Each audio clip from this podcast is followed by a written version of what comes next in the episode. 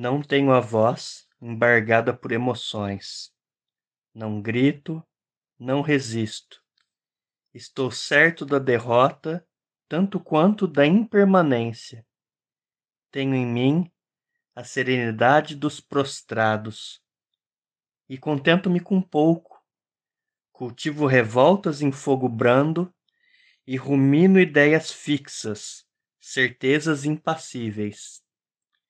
Como nuvens de tormenta, eles passarão. E nós ainda estaremos aqui, sobre as ruínas, triunfantes.